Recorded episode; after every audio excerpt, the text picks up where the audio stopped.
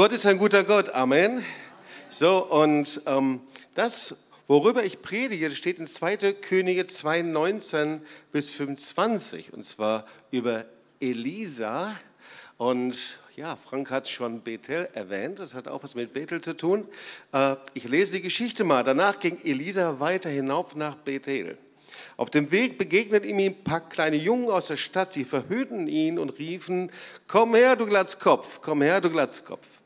Elisa wandte sich um, als er sie sah, verfluchte er sie im Namen des Herrn. Da kamen zwei Bärinnen aus dem Wald heraus und zerrissen äh, äh, sie und äh, eigentlich 42 von ihnen. Elisa aber ging weiter zum Berg Karmel und kehrte dann nach Samaria zurück. Ja, wer predigt denn über so eine Geschichte, oder? Also es ist eine der umstrittensten Geschichten in der Bibel überhaupt. Gott bestraft 42 Kinder für eine Bagatelle. Das ist schon mal viel, zu sagen, oh, da will ich gar nichts von hören.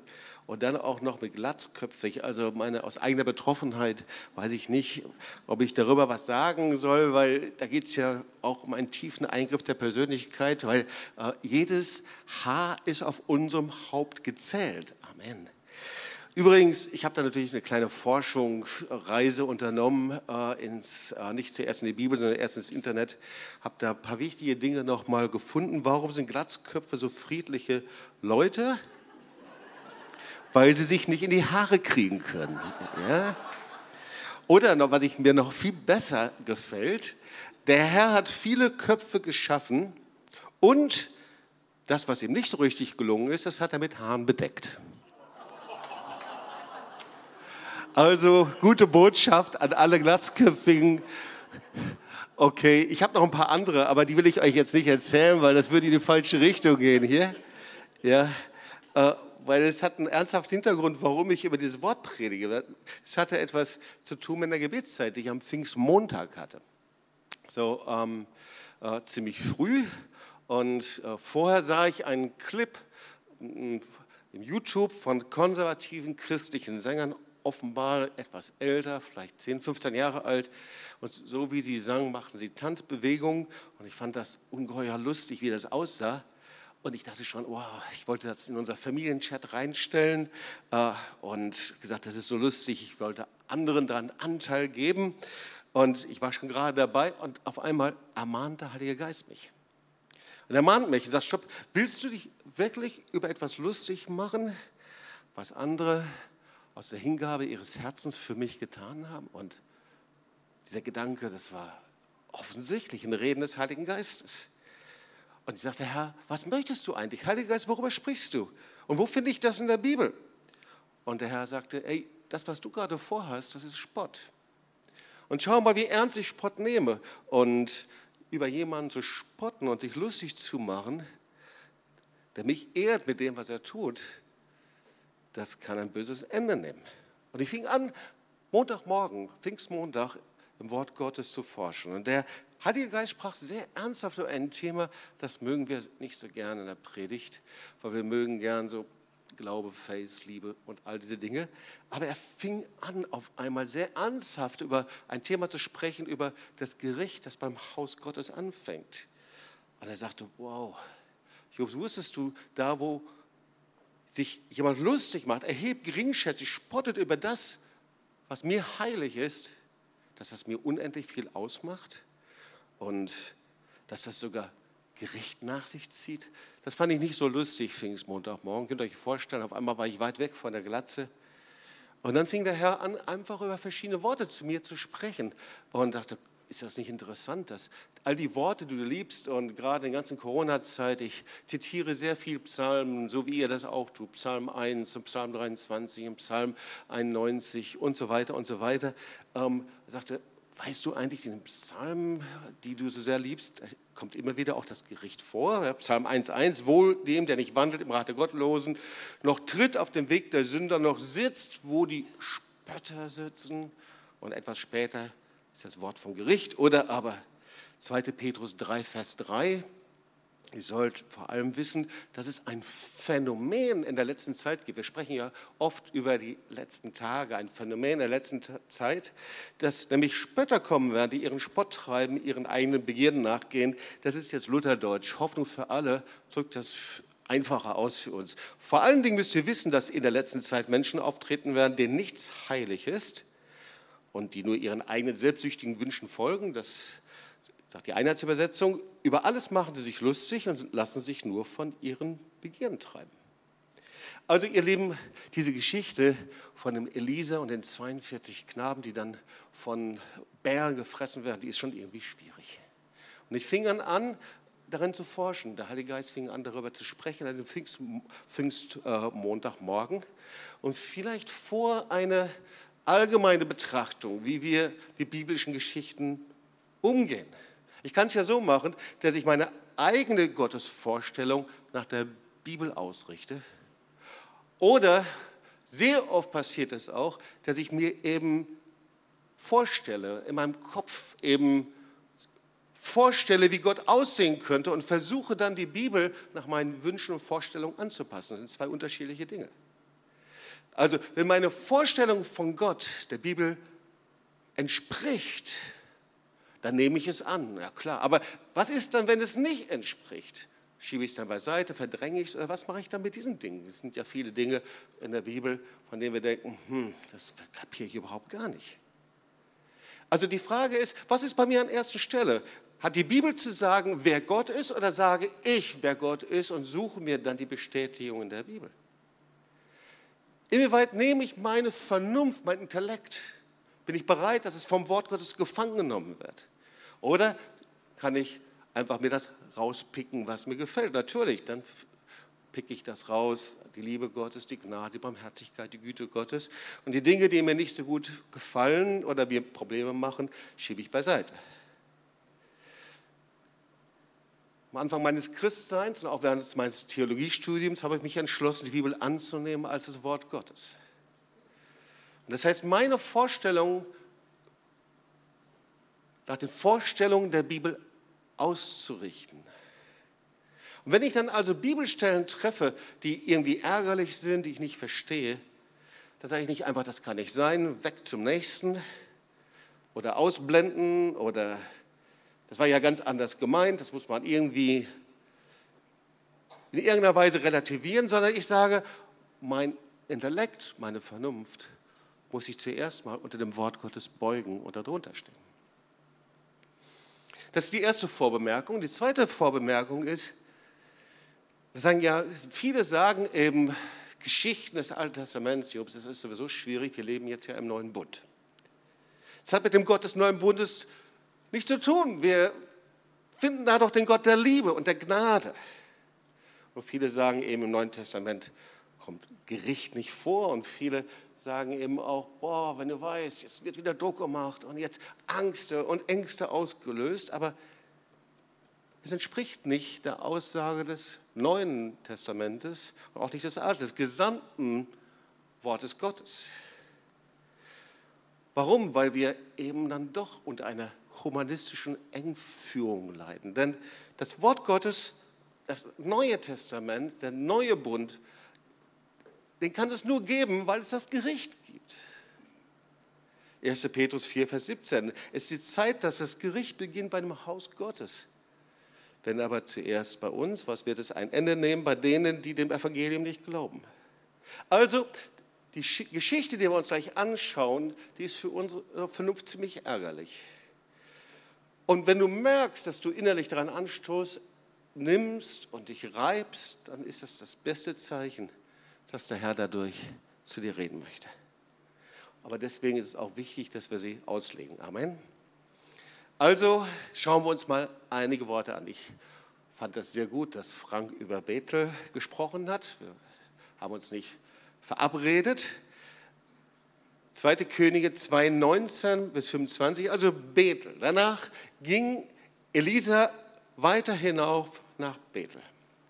Also, den ersten Teil hat Frank schon erzählt. Bethel, 17 Kilometer nördlich von Jerusalem, heißt hebräisch Haus Gottes. Wir haben es eben gerade in der Opferpredigt gehört. Jakob übernachtete an diesem Ort vor seiner Flucht vor Esau auf dem Weg vom Beersheba nach Haran und dann lesen wir, wie er sich lagerte auf seinen Stein. Übrigens, das war mein Text, den ich in meinem theologischen äh, Examen über, im Alten Testament übersetzen musste. Also er lagerte sich auf einen Stein, sieht im Traum einen offenen Himmel mit der Leiter. Die berühmte Geschichte, die in allen Kinderdiensten erzählt wird, von Jakobs und der Himmelsleiter. Und der Herr spricht zu ihm und gibt ihm die ganze Verheißung Abrahams, die wir kennen, 1. Mose 12, 1 bis 3. Interessant, genau hier. Das Land, darauf du liegst, will ich dir und deinen Nachkommen geben. Dein Geschlecht soll werden wie Staub auf Erden, soll es ausgebreitet werden gen Westen, Osten, Norden und Süden. Durch dich und deine Nachkommen sollen alle Geschlechter auf Erden gesegnet werden. Wow, was für ein Ort. Er sagt, Bethel ist ein heiliger, ein wunderbarer Ort. Darf ich mal deine Hand sehen? Was mit euch anderen? Ja. Aber wer weiß auch, dass wenn Orte besondere Orte Gottes sind, an denen besondere Dinge passieren, eben nicht unbedingt auch so bleiben müssen. Das war der Anfang von Bethel. Und leider bekam die Geschichte von Bethel eine, eine richtig üble Wendung. Es war ja so, als König Salomo starb, dann teilte sich Israel in das Nordreich und das Südreich Juda.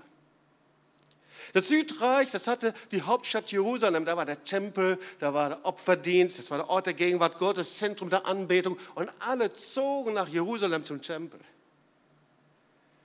Und das Nordreich, in dem Jerobiam regierte, na, das hatte nun mal keinen Tempel und hatte kein Zentrum. Und was machten die Menschen? Naja, sie zogen trotzdem in den Süden, sie zogen trotzdem eben nach Jerusalem, um zu Opfern anzubeten. Und König Jerobeam, der, dem gefiel das überhaupt gar nicht. Dem, äh, der sagte, also wenn wir das so lassen, dann wird das Volk des Nordreiches nicht verstehen, dass wir ein Volk sind. So, was macht man, wenn man ein Volk kontrollieren möchte? Man baut eine Mauer, okay? Und so baut er also eine Mauer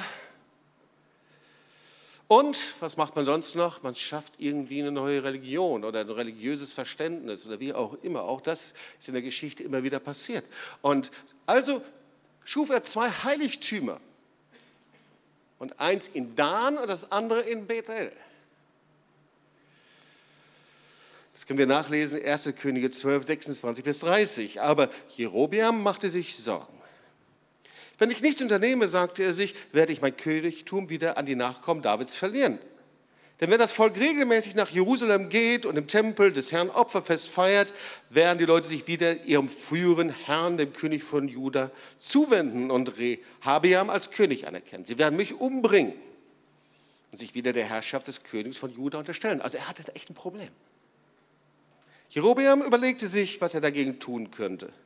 Er ließ zwei goldene Stierbilder anfertigen und sagte zum Volk, ihr braucht nicht länger zum Tempel in Jerusalem zu gehen. Hier ist dein Gott Israel, der dich aus Ägypten hergeführt hat.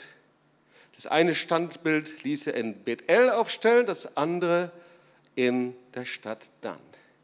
Damit verleitete er das Volk zur Sünde.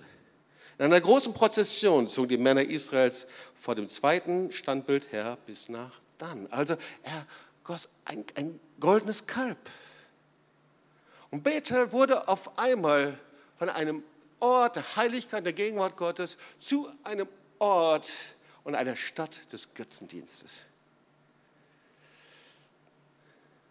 Übrigens lernen wir das ja heute immer noch. Falsche Vorstellungen von Gott und Götzenanbetung in einer Stadt, in einem Land haben immer Auswirkungen auf die Bevölkerung ist also nie neutral, ja, wenn es Götzendienst gibt und Götzenanbetung in einer Stadt oder man in einer Stadt zulässt, dass eben Götzendienst und Götzenanbetung immer mehr wird, dann hat es Auswirkungen auf die Bevölkerung.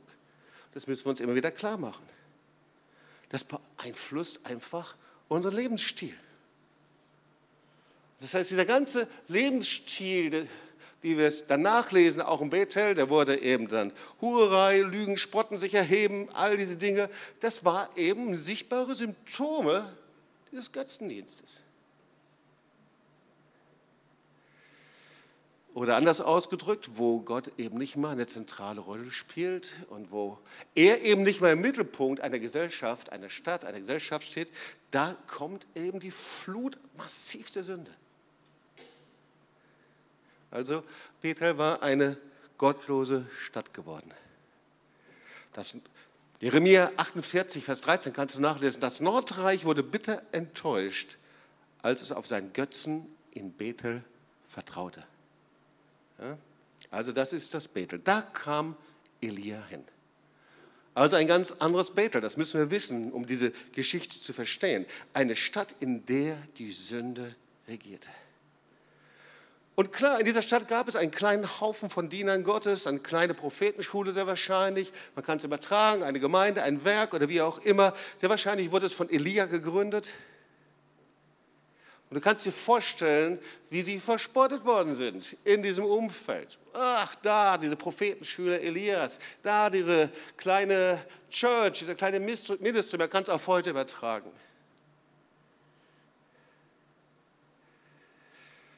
Und sehr wahrscheinlich wurden sie vorher einfach nur durch den Feuerkopf Elia in Schach gehalten. Aber Elia der war jetzt gerade zum Himmel gefahren im Feuerwagen, der war auch nicht mehr da. Und jetzt kommt sein Nachfolger. Ach, Elisa, ich weiß nicht, ob du in Elias Schuhe passt.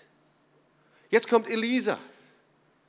Und er trägt auch noch den, den Mantel Elias. Man, man sieht es ganz genau. Das war genau der Mantel, den Elia vorgetragen hat. Jetzt Elisa.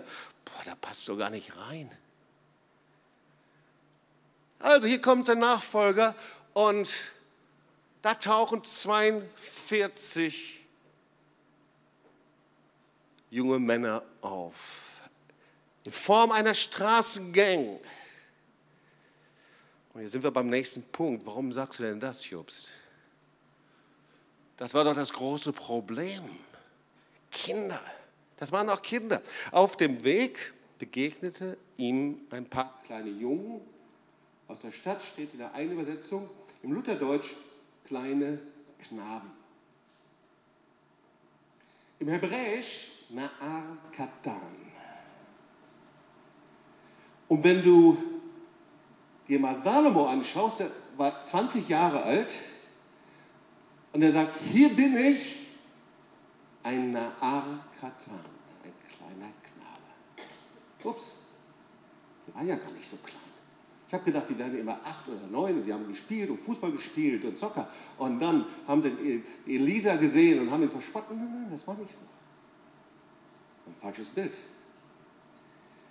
Und genauso, wenn zum Beispiel der David von seinem Waffenträger spricht, das ist auch in Naar Katan. Das ist eben nicht ein Achtjähriger, der hat nicht mit den Kampf genommen, sondern das war ein junger Waffenträger. Also sehr wahrscheinlich handelt es sich um 18 bis 22 Jahre alte junge Männer. So ungefähr das Alter, in dem man eben Soldat geworden ist. Und noch mehr. Irgendwie handelt es sich wohl um eine geplante Aktion, weil klar, wenn fünf oder sechs Spieler, 42 junge Männer, sie spotten, sie verachten das Wort Gottes. Und jetzt sehen sie Elisa und machen ihn lächerlich, provozieren. Und so kannst du dir das Bild vorstellen. 42 ist schon mal eine Zahl, oder? Also schauen wir uns jetzt mal den Spott an. Was ist das für ein Spott? Sie verhüllten ihn und riefen, komm her, du Glatzkopf, komm her, du Glatzkopf. Okay, also da kann man natürlich auch spekulieren, aber eins weiß man schon. Elisa hat danach noch 50 Jahre gelebt, also er war jetzt nicht so alter Typ. Okay, man weiß auch, dass man jüngeren Alter eine Glatze haben kann. Aber warum war das denn so übel? Und am meisten leuchtet die Auslegung ein. Es gibt ein Wort, das davon spricht im Alten Testament, dass die Priester in Israel kein kahles Haupt haben dürfen, denn das galt als unrein. Also wenn wir das so hören, dann könnte das vielleicht heißen, du Unreiner, du von Gott verfluchter, hey, schau dich doch mal selber an, wie du aussiehst. Du bist voller Fehler, voller Mängel, dir fehlen sogar die Haare um Priester zu sein. Vielleicht war es so. Könnte sein. Aber noch wichtiger ist der zweite Teil eigentlich. Weil eigentlich haben sie nicht gesagt, komm herauf zu uns, sondern sie haben gesagt, fahr herauf. Und das war offensichtlich eine Anspielung auf die Himmelfahrt des Elia. Weißt du, die Prophetenschüler können wir nachlesen, die waren Zeugen von der Himmelfahrt des Elia. Sie waren gleichzeitig Zeugen vom Kamel, was dort passierte, wie das Feuer auf die Baalspriester kam. Und jetzt sportete diese Gang zu diesem Sinne, jetzt verschwinde endlich. Elisa, was machst du hier? Doch auch zum Himmel, so wie dein Chef. Verschwinde endlich, so wie Elia verschwunden ist. Also diese Himmelfahrt von dem Elia war ihm offensichtlich nur noch ein Spottwert. Die machten daraus nur noch einen Witz. Und ist es nicht oft so auch in der Gemeinde? Wir erleben Gottes Wunder. Wir erleben die Gunst Gottes. Wir erleben den Segen Gottes. Manchmal spektakulär, manchmal gar nicht so spektakulär, manchmal verborgen. Wir erleben, wie Menschen gerettet werden. Wir erleben, wie Menschen geheilt werden. Wir erleben, wie Menschen neues Leben bekommen, frei werden von Drogen. Und dann so eine Zeit lang kommt und dann auf einmal sind wir so auf dieser Seite derer, die sich lustig machen, denen das noch nicht so sehr viel wert ist, die wie bei Elisa immer nur die Mängel, die Fehler sehen, die Glatzköpfe, die fehlenden Haare, das Haar in der Suppe finden.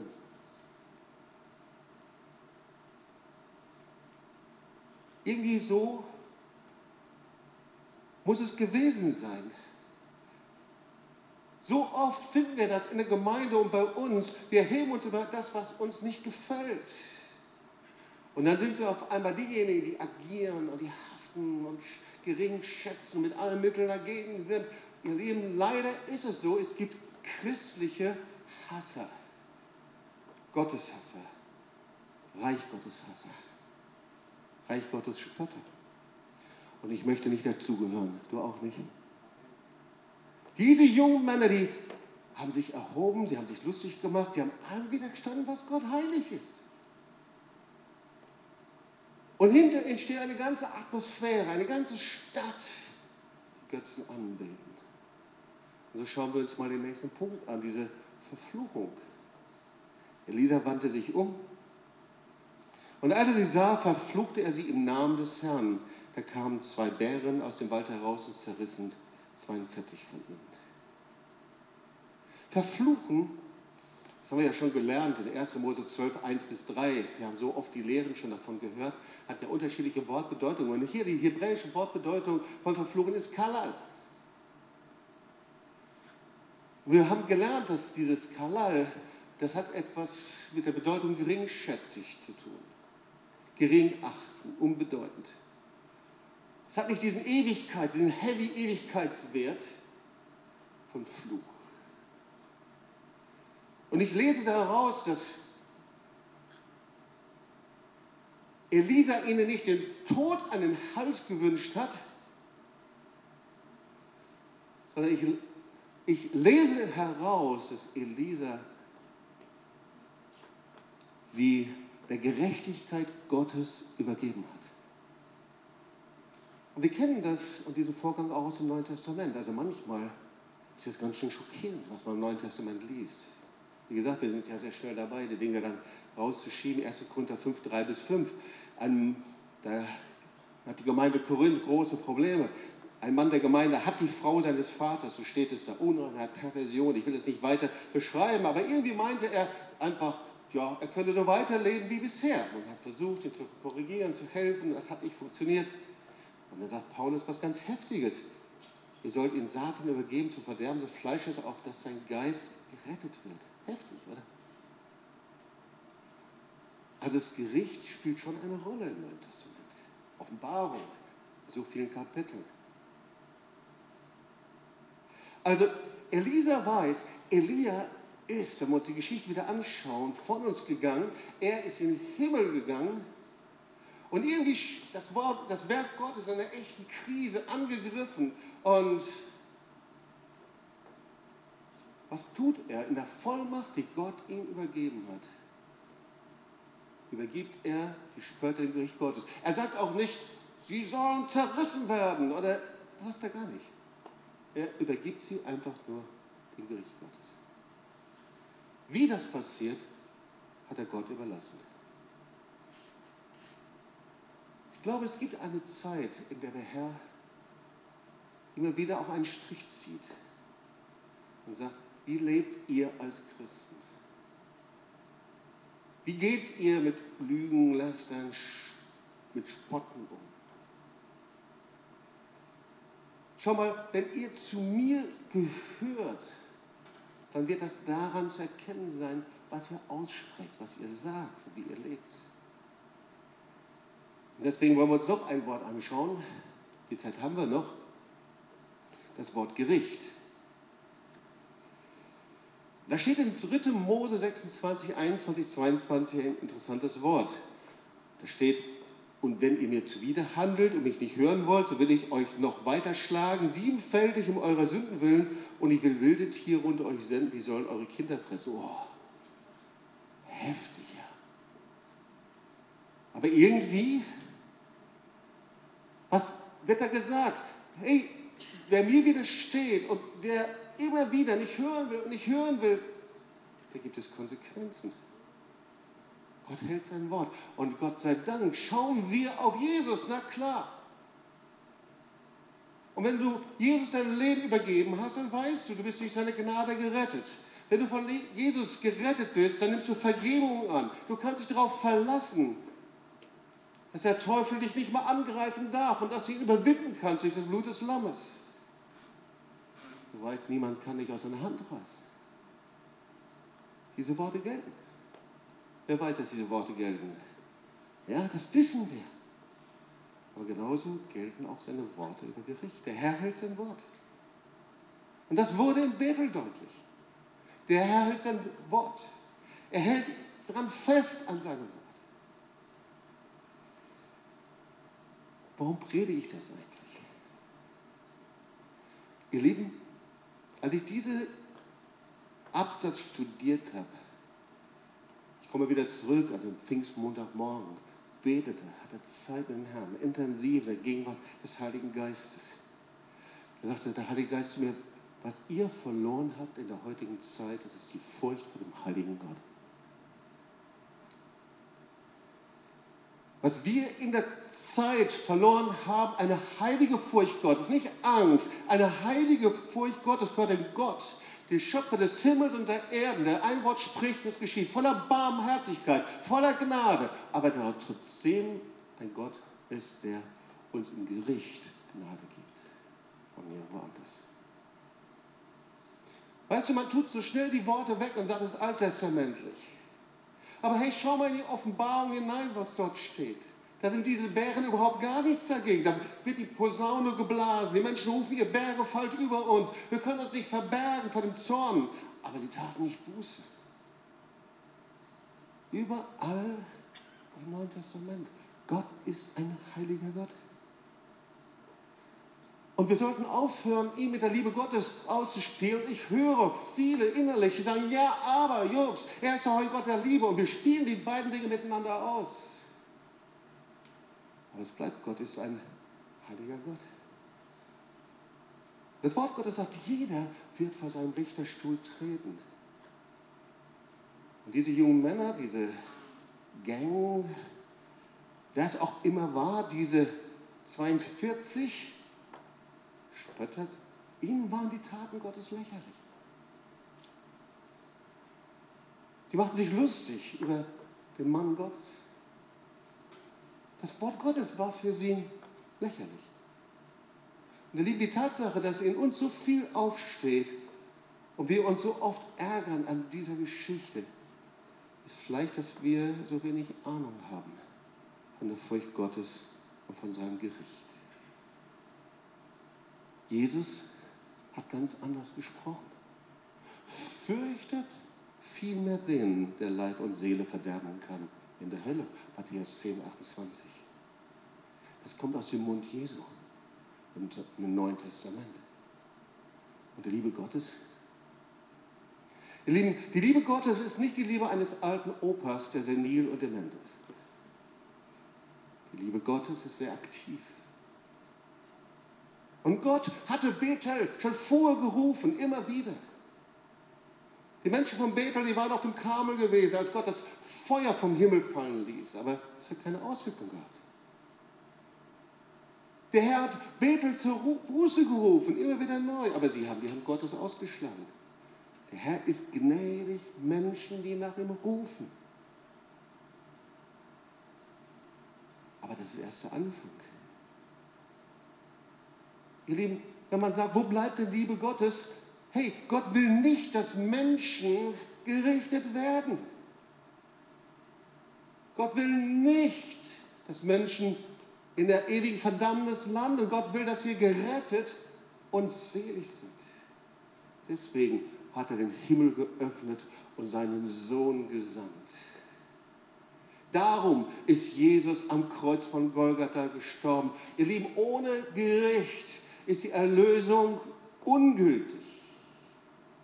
Darum ist Jesus gestorben. Die größten Sünden können abgewaschen werden. Der größte Sünder kann völlig erneuert werden. Die verlorensten Menschen können mit Gott Frieden finden. Gott will, dass allen Menschen geholfen wird und sie zur Erkenntnis der Wahrheit kommen. Aber wer diesen Weg nicht gehen will, dem kann Gott auch nicht helfen. Die Frage ist, was machen wir mit dieser Liebe Gottes? Was machen wir damit? Und ich möchte dir zu Ende der Predigt einige Fragen stellen, dass wir dann gemeinsam beten können. Erstens, Entdeckst du vielleicht in dir diese fehlende Furcht Gottes, dass du mit den Dingen, die Gott heilig sind, die wertvoll sind, dass wir so laissez-faire damit umgehen, ob es ist oder nicht. Und die Bibel nennt das Sünde. Wir verletzen die Heiligkeit Gottes. Vielleicht ist das der Grund, dass so oft wir das Empfinden haben, die Hand Gottes ist so weit weg. Wo ist die Gegenwart Gottes? Und er möchte zurückkommen mit der Kraft des Heiligen Geistes. Ich auf jeden Fall am Pfingstmontag, ich musste mich beugen und sagen, vergib mir, Heiliger Geist, das, was dir so wertvoll und kostbar ist. Ich hätte um ein Haar, um einer äußeren Form willen, hätte ich mich um ein Haar darüber erhoben und lustig gemacht. Die zweite Frage ist, wie reagierst du auf diese Botschaft des Gerichts? Ich weiß, das ist ziemlich ungewöhnlich, wir mögen andere Dinge. Aber weißt du, jeder Mensch wird vor Gott dem Richter stehen. Ohne Gericht gibt es keine Gerechtigkeit und Gnade. Ohne Gericht wird der Opfertod Jesu und die Erlösung sinnlos. Ohne Gericht und Gerichtsurteil muss das Evangelium nicht mehr verkündigt werden. Und nur das Gericht Gottes macht das Evangelium zur guten Botschaft. Wusstest du das? Sonst brauchen wir gar kein Evangelium mehr. Das Gericht ist die Grundlage für die Gerechtigkeit Gottes. Deswegen ist Jesus ans Kreuz gegangen. Deswegen können wir gerecht werden durch sein Blut, allein durch seine Gnade und nicht durch unsere Taten. Aber da, wo wir Gottes Gericht leugnen, relativieren, ablehnen, da machen wir seinen Heilsplan wertlos. Und da sind wir oft auch Verführungen und Verführern auf den Land gegangen. Vielleicht gehören wir auch zu den Spottern. So leicht. Vielleicht ist es verborgen, vielleicht ist es ein sich lustig machen, Geringschätzung gegen dem Wort Gottes. Symptome einer Gesellschaft, die ihren goldenen Kälbern dient. Das goldene Kälber des Mammons ist, goldene Kälber des Götzendienstes, goldene Kälber unserer Selbst- und Ich-Bezogenheit. Aber die Symptome sind immer sich erheben, ist immer Spott. Und daraus kommt Hass und Widerstand, den anderen klein und gering zu machen. Und das betrübt den Heiligen Geist. Und so gut, dass Gott sagt, wenn ihr zu mir hinkommt, dann bin ich treu und gerecht. Wenn ihr diese Dinge zu mir hinkommt, wisst ihr, der einzige Hinderungsgrund, die Gnade, die Erlösung, die Herrlichkeit Gottes zu empfangen, ist doch nur unser eigener Stolz, wo wir sagen, Herr, ich will meine Knie nicht beugen vor dir, aber da, wo wir es tun, ihr Lieben, da wird dein Leben erweckt. Da kommt Feuer hinein. Da kommt die Kraft Gottes in dein Leben hinein. Und dein Leben wird verwandelt. Oh, meins auch. Komm, lass es aufstehen und wir wollen zusammen beten.